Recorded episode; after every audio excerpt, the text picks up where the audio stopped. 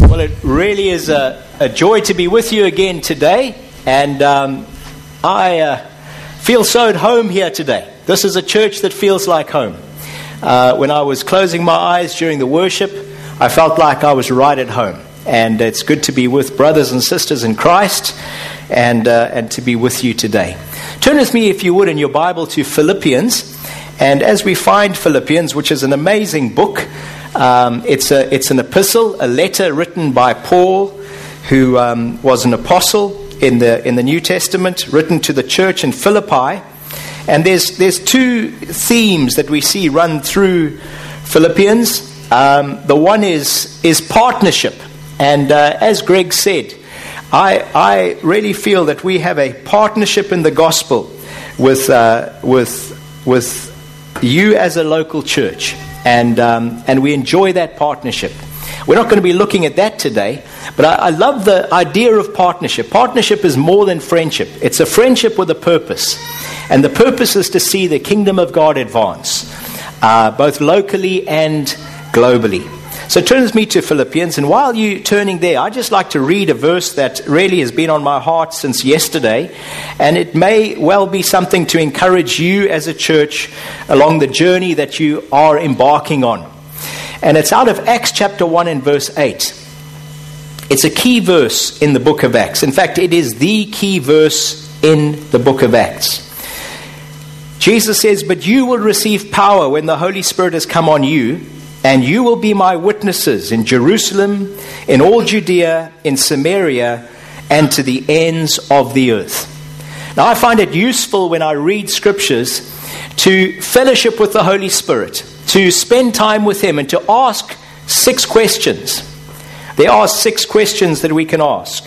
They are, they are who, how, why, where, when, and what. And Rudyard Kipling said, I keep six honest serving men. They taught me everything I know. Their names are what and why and when, and how and where and who. So let's start with the who. Who is this verse written to? Well, three times in this verse we see the word you. You will receive power. How? When the Holy Spirit comes on you when that dynamite power comes on you, when the dunamis of God is uh, in, in, uh, becomes like that river flowing out of you, you will receive power. How? When the Holy Spirit comes on you. Why? So that you can be my witnesses in Jerusalem, Judea, Samaria, and the ends of the earth. And a witness is simply someone who gives evidence of what they have seen, heard, and experienced. Who here has seen God do amazing things? Heard the good news of Jesus? Who's experienced his love and his goodness and the fellowship that you have together? Well, God's called us to be a witness. You see, church is not something we go to, church is not a building.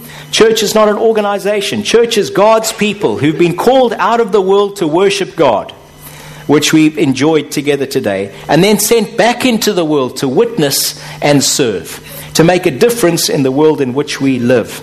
So, the who is you? You shall receive power. How? When the Holy Spirit comes on you. Why? So that you can be my witnesses. And then the next question is where?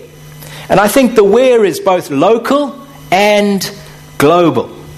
And I'm so excited about the, the vision that God has given Greg and how that vision has been shared and it's been picked up by people within the church that are running with their vision. The vision to be a local church that has a global impact a church that is a witness both here in Jersey and to the ends of the earth. And I think that's wonderful that you are a church that's, um, that's not a huge church, but you must remember a church is not measured by its seating capacity, but by its sending capacity. Size and significance are not the same thing. And I keep telling myself that because I'm not a very big guy, okay? Size and significance are not the same thing. You know, a little stick of dynamite can cause a huge explosion. And the dynamite of the Holy Spirit has been, uh, empowers us to make a huge difference for Him. The where is both local and global. The when is and, not then. You see, so often people read this verse and they read it like this You shall be my witnesses in Jerusalem, then in Judea, then in Samaria, and then to the ends of the earth. But in actual fact, it's the word and. And behind that word, we need to understand in the original language, it, uh, it implies a continual present tense. That we need to be a witness where we are, yet at the same time be a witness regionally and globally. And God has a call on this local church to be able to take the teaching, to be able to take the worship, to be able to take the heart of, of missions and church planting and see that sown both locally and globally. You have something really special here. And God wants that to be spread out as seed throughout the earth. And then finally leaves us with one last question. So we've looked at the who, the how, the why, the where, the when, and the what. What is the message that we need to go and preach? Well, clearly in the book of Acts, it's Jesus and the kingdom of God. Jesus is the message. And uh, you're going through a series here, I see, on, on letting people see Jesus. I think that's wonderful. Because we are not going with a bunch of rules and regulations. We're not going to, to, uh, to share religion with people. We're trying to bring people into a living relationship with Jesus. And, uh, and to be able to preach the kingdom of God. The book of Acts, in Acts chapter 1, verse 3, starts with Jesus teaching about the kingdom of God. It ends in Acts 28, verse 31, with Paul in a rented house in Rome proclaiming the kingdom of God and teaching about the Lord Jesus Christ. And I really want to encourage you that the work that you're doing, what this journey you're about to embark on, is going to be a great journey. It really is. This morning, people in our church were praying for us here in Jersey. We, we're one church that meets in two locations. And, uh, and a, a, a, mom of three who um, was actually in a youth group that you guys led many years ago in Zimbabwe um, sent me this message. This morning I got a picture of a fruit tree, and it was like a time lapse. The tree gained its nutrient from the roots, the tree grew and produced fruit.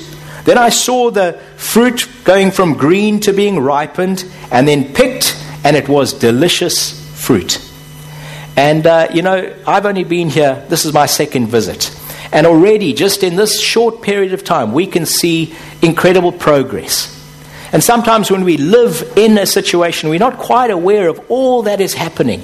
And I want to tell you that you guys are doing a great job. That, uh, that, that, um, that God is doing awesome things in this place. And, uh, and the fruit that He is producing and will produce, right now it might just be seed.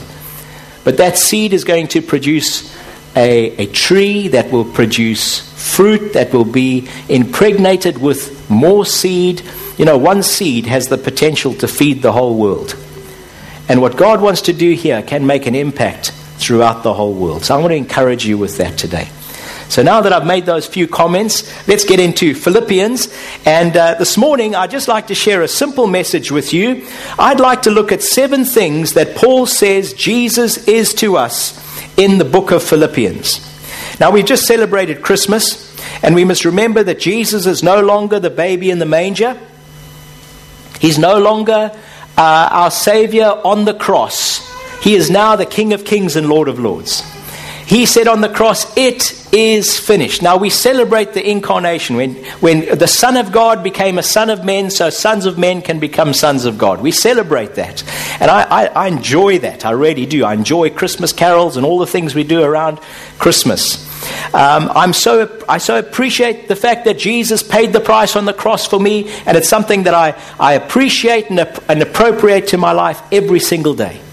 But we also need to remember that Jesus now is seated at the right hand of the throne of God, making intercession for us. He is the King of kings, He is the Lord of Lord, he, Lords. He has sent us as His amb- ambassadors to go into all the world and preach the good news.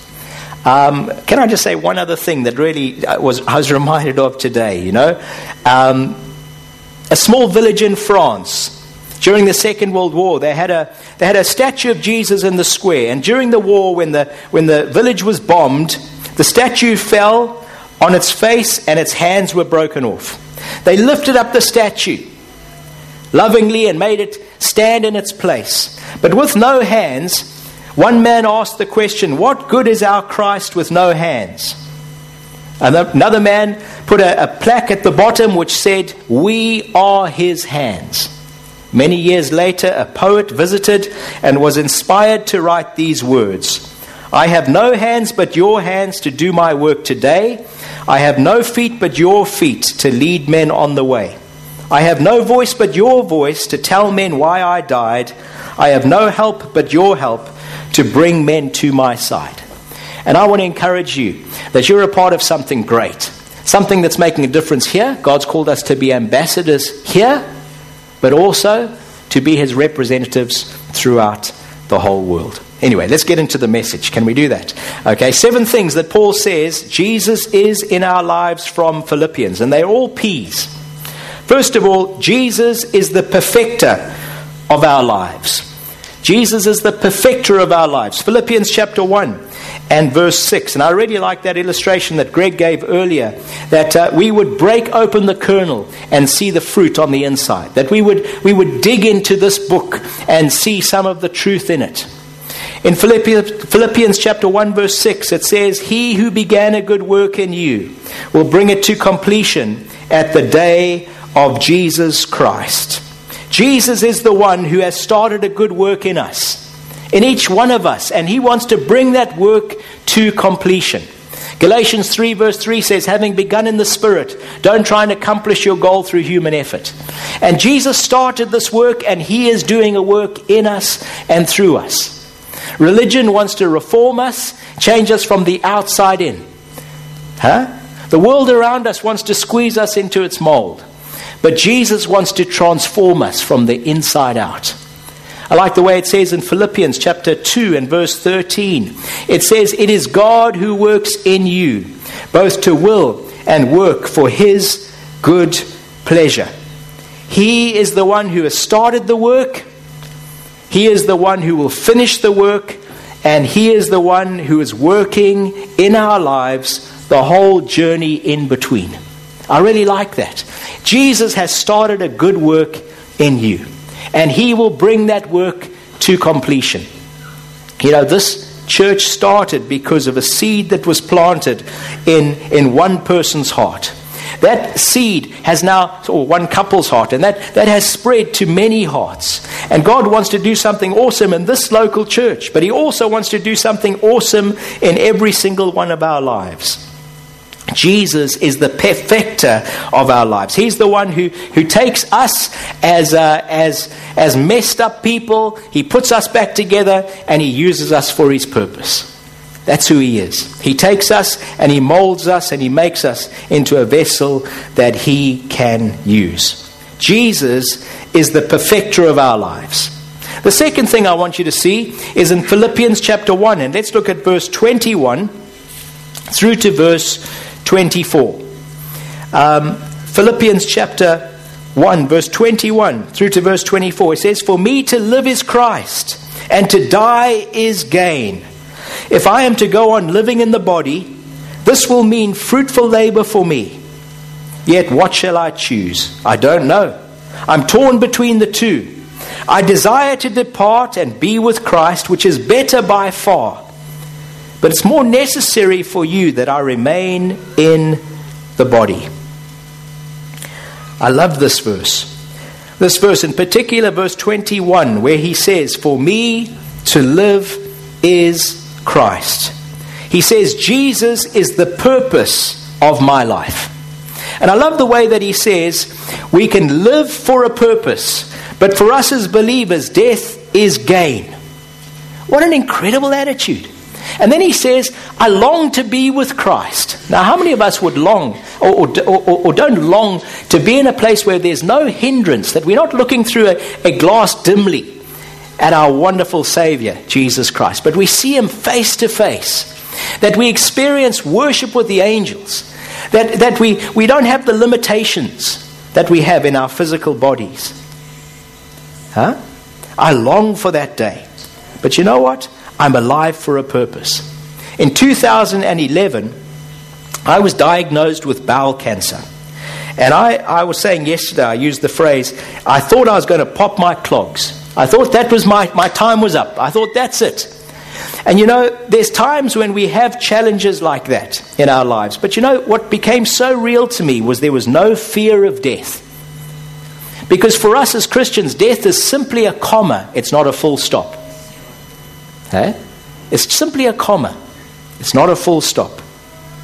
Just recently, uh, a man in our, our church, well, he's a husband of a lady who's very involved in our church. He, he uh, very intelligent man, he had a stroke. And he lost, lost, he was basically completely paralyzed. The only thing that he could do was use his eyes to look up for yes and his eyes to look down for no. And I went to see him in hospital. And for a man who was very intelligent, very capable, to see him in that state was a real challenge. And one of the other guys that work with us in our local church went to go and see him. And, and uh, they were friends. And he spoke to him for a while. And he said, Do you love Jesus? And he looked straight up, Yes. Do you know that if you, if you go from here, you'll go into God's presence? He looked up, Yes. Are you afraid of dying? He looked down, No.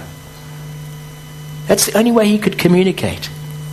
And you know, when I had cancer, uh, I had no fear of death, but something rose up in me that I want to serve God's purpose for my life.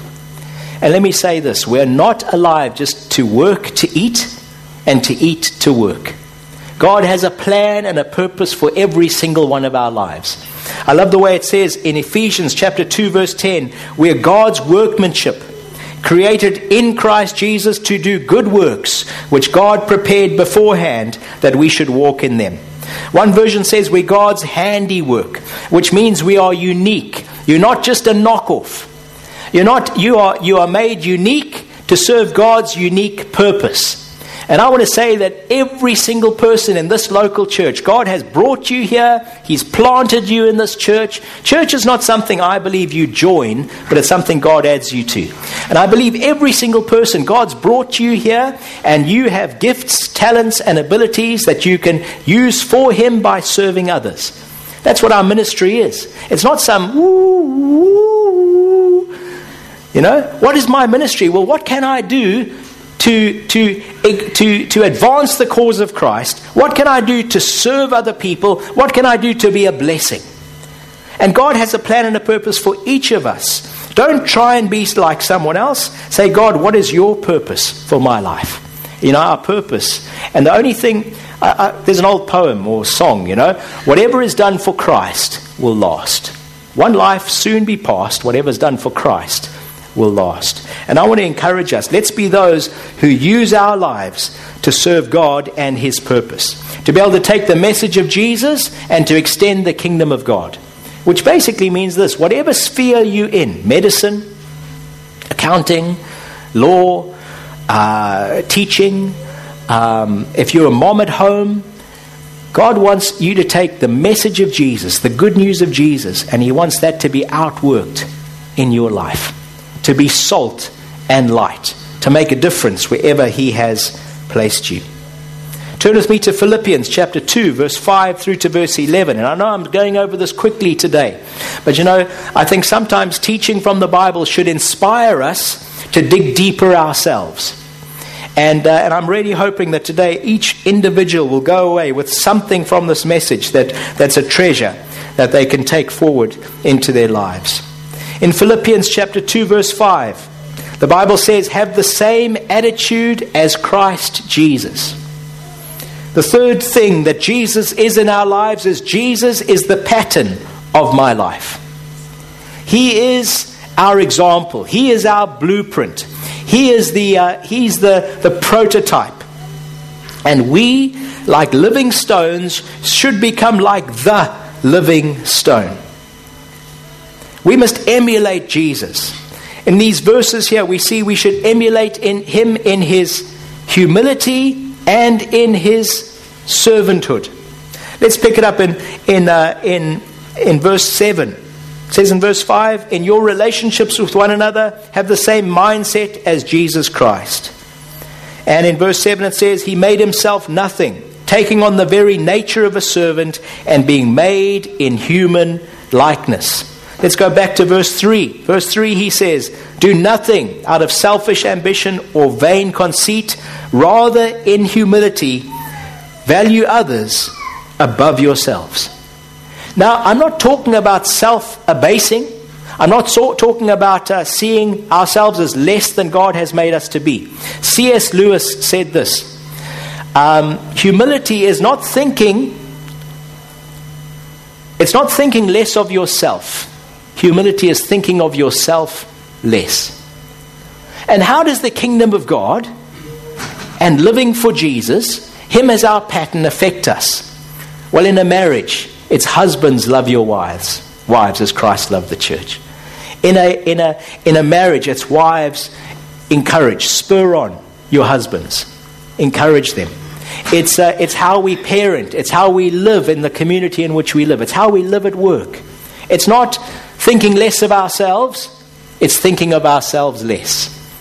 It's saying, How can I spur on those who God has put under my influence? Where He sent me as an ambassador into that particular field or place in life, how can I serve Him and His purpose? Jesus is the pattern for our lives. Let's look at verse 6. In verse 6, we see His servanthood. It says in verse 6, Who being the very nature of God, did not consider equality with God something to be used to his own advantage. He wasn't just trying to get his agenda forward. And let's go back to, uh, to verse 4. It says, Not looking to your own interests, but each of you to the interests of others. Now, one thing that we're clearly going to share with those who are looking for the love of their life tonight is that, um, that when you've made the decision that this is the person I marry, that person comes first in your life. Just after Jesus. You know, they come first. You live your life to serve them. My life, uh, humanly speaking, I, I, uh, first and foremost is how can I serve Jill? How can I surprise Jill? How can I love Jill? And if I live that way, everything in our lives, in our marriage, becomes fruitful because we're living not just for ourselves, we're living to serve. 1 John chapter 2 verse 6 says whoever says he abides in Christ should live the way that Jesus lived. If we want to be Christians, let's be Christ like. Let's let His life flow through us to the world around us. Are, are, you with me today? So, Jesus is the pattern of our lives. Number four, let's have a look at Philippians chapter 3 and verse 14. Jesus is the prize of my life.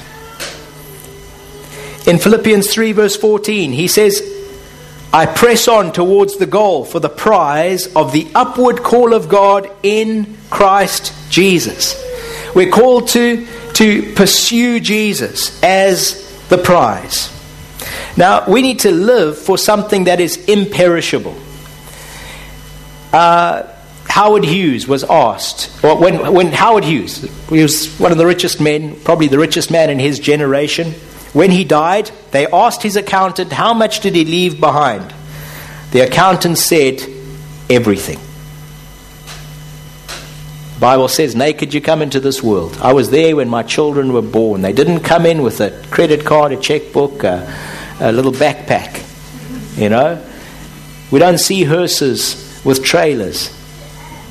I, I, you know, if, you, if you're in the ministry, like we are, um, you're involved in the hatch, match, and dispatch business, you know. And, uh, and in, the, in the hatching and the matching and the dispatching, there's, you know, there's, there's goods at the, at the matching, but the, the hatching and the dispatching, it's just us and God. And the only thing that we can take into eternity is what Jesus has done in our lives and how he has used us to influence the lives of others. That's the imperishable crown. Uh, I was talking with Rebecca yesterday, and she was talking about how she texts her friends. And she said she's got four friends, and they kind of live their lives together because they're texting in this group text deal, you know? And uh, I think it's wonderful. It really is. And I said to her, relationships are the real treasure in life. I really believe that. I really, really believe that. You know, the most important thing in this local church is the relationships, the love that you have for one another. And when people come in, they experience that love and they feel drawn into the family. It's a wonderful thing, it really is. Jesus is the prize of our lives. You see, we're not living for religion by law, but we're living by relationship through faith. Let's have a look at just a few verses that apply to that. First of all, verse 7 through to verse 9 of, uh, of Philippians chapter 3. He says in verse 7 Whatever were gains to me, I consider loss for the sake of Christ. What is more, I consider everything a loss because of the surpassing worth of knowing Christ Jesus my Lord, for whose sake I have lost all things. I consider them garbage, that I may gain Christ and be found in him, not having a righteousness of my own that comes from the law, but that which is through faith in Christ, the righteousness that comes from God on the basis of faith. He says this is what life is really all about. It's having a relationship with God. You know, you can have all the money in the world, you can have all the influence in the world, but if you don't have peace, you got nothing. Peace is the most valuable thing. Peace with God and peace on the inside. Let's turn to Philippians chapter 4 and verse uh, 6 and 7. In particular, let's look at verse 7. In verse 7, we see that Jesus is the peace of our lives. Jesus is the peace of my life. In verse 7, he says, And the peace of God will guard your hearts and minds in Christ Jesus. Peace. The peace of God. How do we gain peace from God? How do we gain that peace that surpasses understanding? It's peace that's not, not outward circumstances, it's peace on the inside no matter what's happening on the outside. That's what God wants. He wants us in the midst of pressure and chaos. And I know that some people here, I really sense, live under great pressure. You have great pressure on you that dependent on your decisions is the livelihood of many other people. And sometimes you feel that pressure, but you know, in the midst of that pressure, God wants to give you His peace. Peace on the inside. Okay? How do we have that peace? Verse 6 tells us Do not be anxious about anything, but in every situation, by prayer and petition with thanksgiving, present your requests to God. Peace comes through bringing things simply to God in prayer. And then if we get on to verse 9, the end of verse 9, it says, And the God of peace will be with you. Unless we know the God of peace, we will not experience the peace of God. Huh? Peace comes by knowing Jesus. Now, I have found this. When I gave my life to Jesus, three things happened. Number one, there was a joy on the inside. And joy is an acronym for Jesus, others, yourself. Simple way to live. Jesus first, others next, yourself last. Let me tell you, that's living life. Joy on the inside. The second thing I experienced was purpose.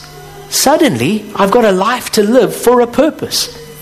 On the Damascus Road, Acts chapter 9, Paul encounters Jesus. Two questions are asked. And you can read about it Acts 9, Acts 22, Acts 26. First question is, Who are you, Lord? And that's the first question that has to be answered in our lives. Who is Lord in our lives? And once that question is answered, there's a second question What do you want me to do for you? And, you know, the, the answer to that question involves a journey.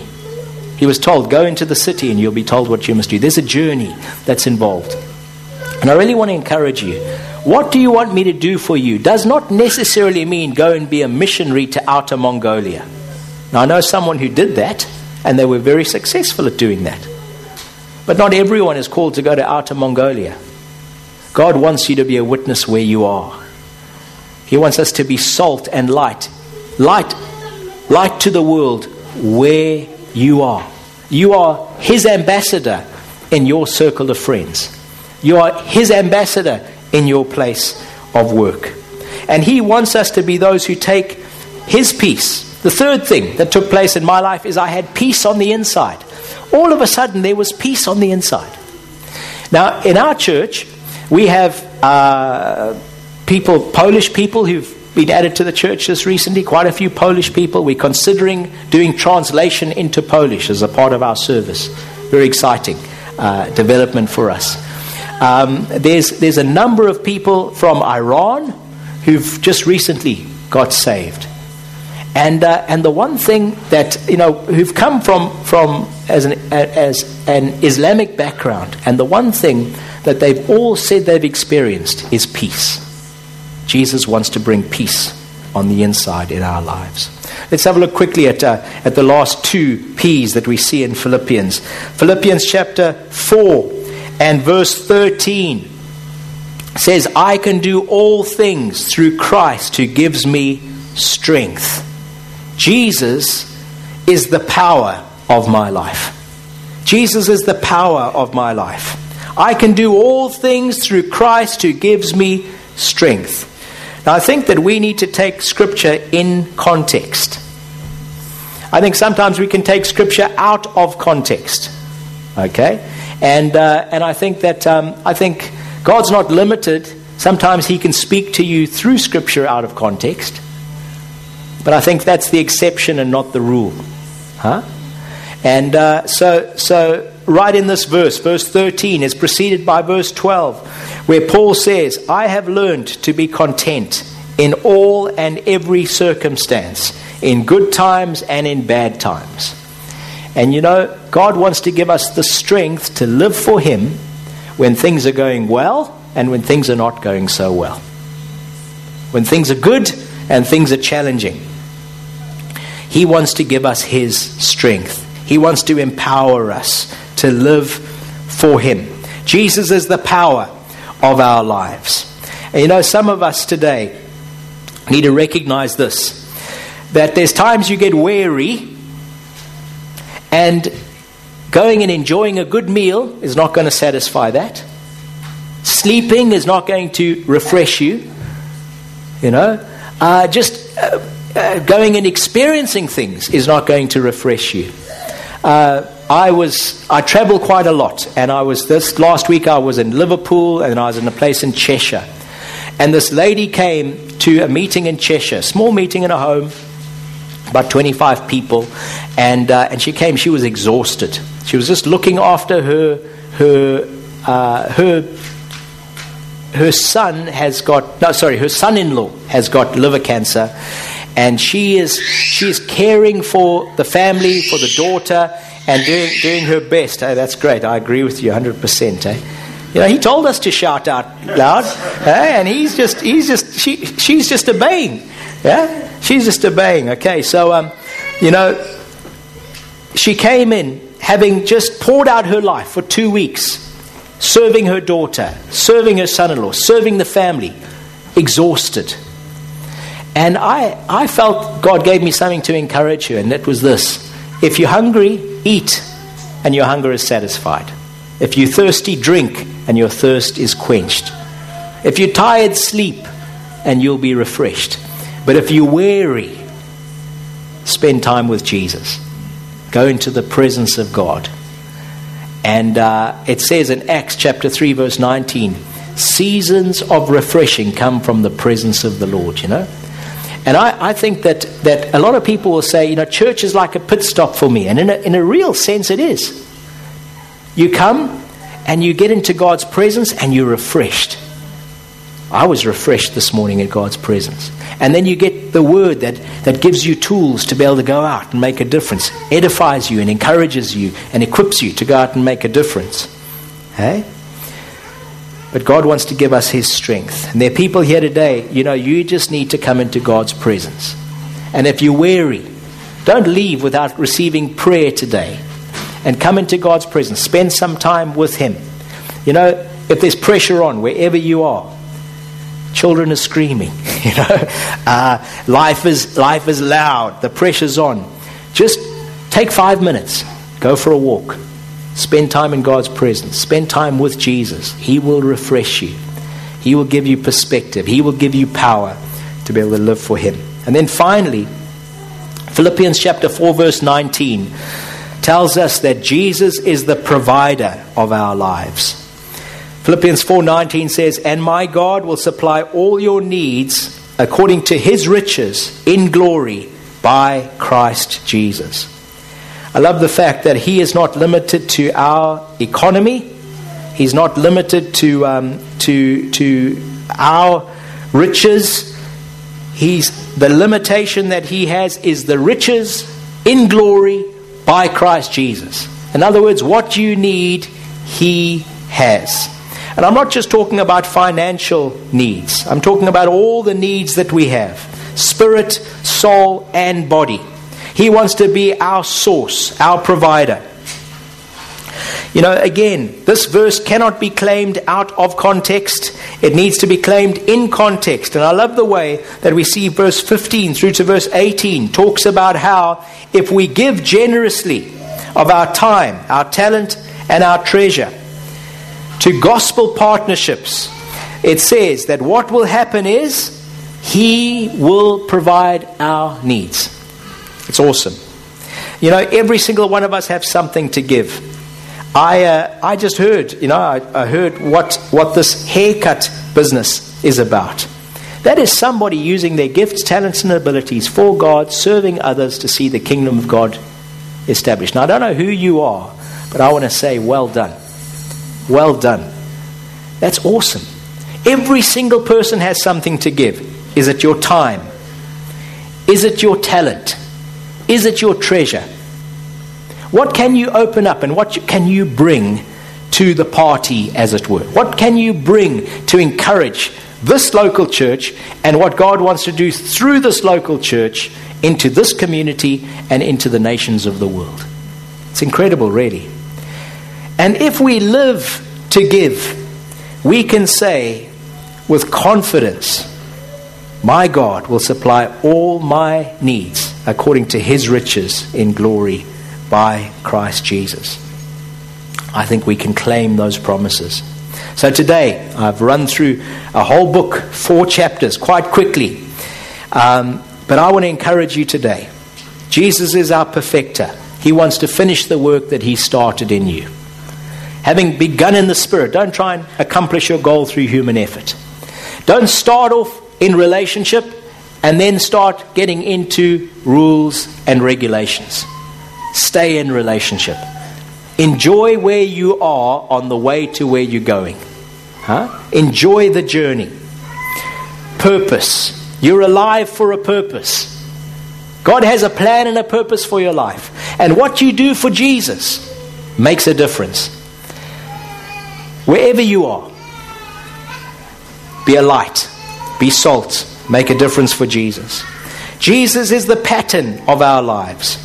You know, we recently did something in our church called 21 Days with John. A chapter a day out of the Gospel of John for three weeks. It takes three weeks to develop a good habit. 21 days. And uh, we encourage people to journal. Use the four R's when reading the Bible read, reflect, record, respond. And you know, if you just read through the ministry of Jesus on the earth through the eyes of his best mate, John. It's just incredible.